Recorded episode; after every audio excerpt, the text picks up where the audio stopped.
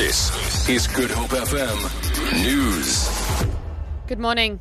The EFF says the Treasury report, which requests President Jacob Zuma to pay back under 8 million rand for non-security upgrades to his private home in Nkandla, is unconvincing. President Zuma has 45 days to pay the amount after the Constitutional Court approves the report. EFF spokesperson Buyesani Ndlozi says the amount is not enough and has reiterated the call for the president to step down. We think that it's very little.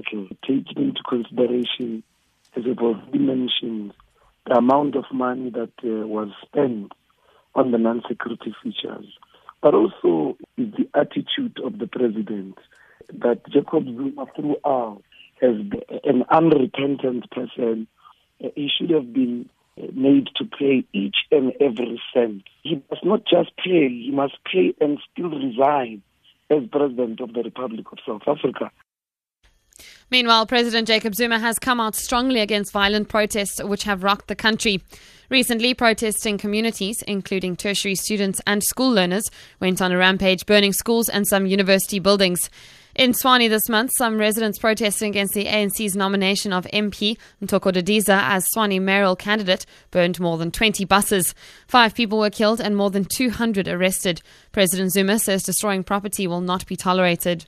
Fellow South Africans, the violence and the destruction of property that have taken place in the country during protests are unacceptable. Government will continue to build the amenities to improve the lives of our people. However, communities should protect the public facilities which are built to improve their quality of life. Those who destroy public facilities, who want to take our country backwards, must be reported to the police.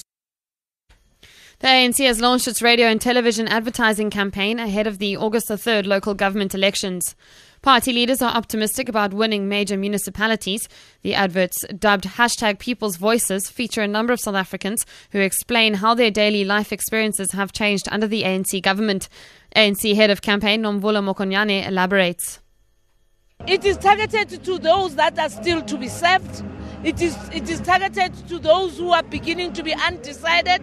It is also targeted to those who are not even yet in our systems to say, this is how I have been able to get services, even with you. If you work with the African National Congress, if you vote for the African National Congress, your turn will also come. The South African man who was among 7 employees of an Australian mining company abducted in Nigeria is back in South Africa this morning.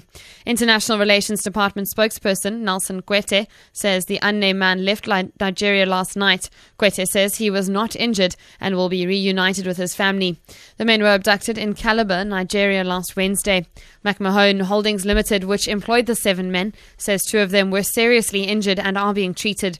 The men have asked not to be identified. For Good Hope FM News and Traffic, I'm Vicky McCullum.